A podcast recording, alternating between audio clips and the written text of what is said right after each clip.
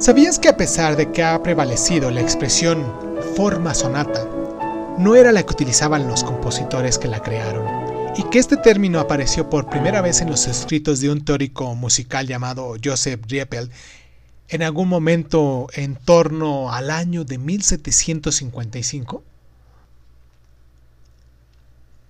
Desde el punto de vista de la teoría musical, el legado más importante del periodo clásico fue la consolidación de la forma sonata como la estructura de composición más relevante, y durante casi doscientos años ha seguido siendo el modelo estándar de cientos de piezas cortas o movimientos sinfónicos, ampliando su influencia hasta llegar al siglo veinte y a compositores como Béla Bartók.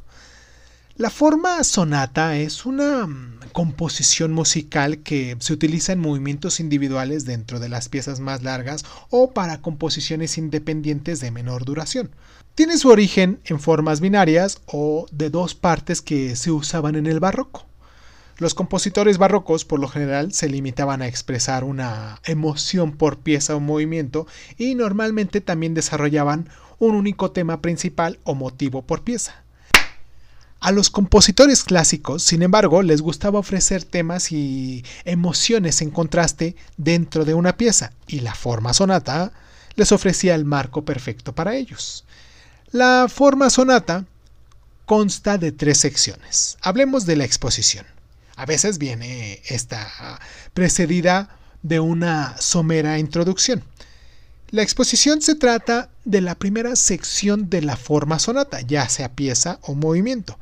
En ella se presenta el material temático fundamental, por lo general dividido en dos partes: el tema principal, que se encuentra en la tonalidad de la tónica, y el tema secundario, generalmente en la del dominante o en otra relacionada. Estas dos partes normalmente están unidas a través de un puente que facilita la modulación.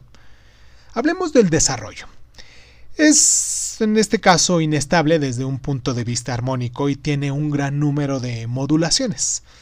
Esta es la sección que el compositor utiliza para presumir su versatilidad y también su talento mediante la división de los temas, su reconstrucción y recolocación en entornos armónicos nuevos. Hablemos por último ya de la reexposición. En esta parte se retoman los temas de la sección de exposición y se vuelven a establecer como conclusión de la nota inicial.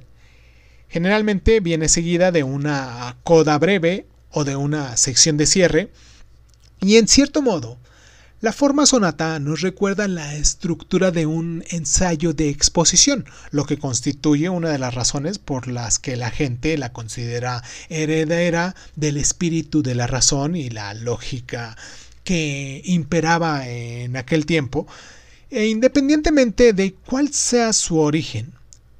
La forma sonata es una de las contribuciones más duraderas de los compositores de la época clásica, ¿no lo creen? Déjenme sus comentarios en relación a esto de la forma sonata. Díganme qué tanto más conocen. ¿Sabías que Beethoven era conocido por cómo ampliaba la coda de sus sinfonías hasta convertirla en una sección larga de exploración y desarrollo? Y que su verdadera genialidad se manifiesta en algunas de estas codas. ¿Sabías que la forma sonata, que también se denominaba forma binaria compuesta, se ha utilizado en un número incalculable de géneros, entre los que se incluyen las sinfonías, los conciertos, los cuartetos de cuerda y los trabajos para corales, y no simplemente en piezas llamadas sonatas?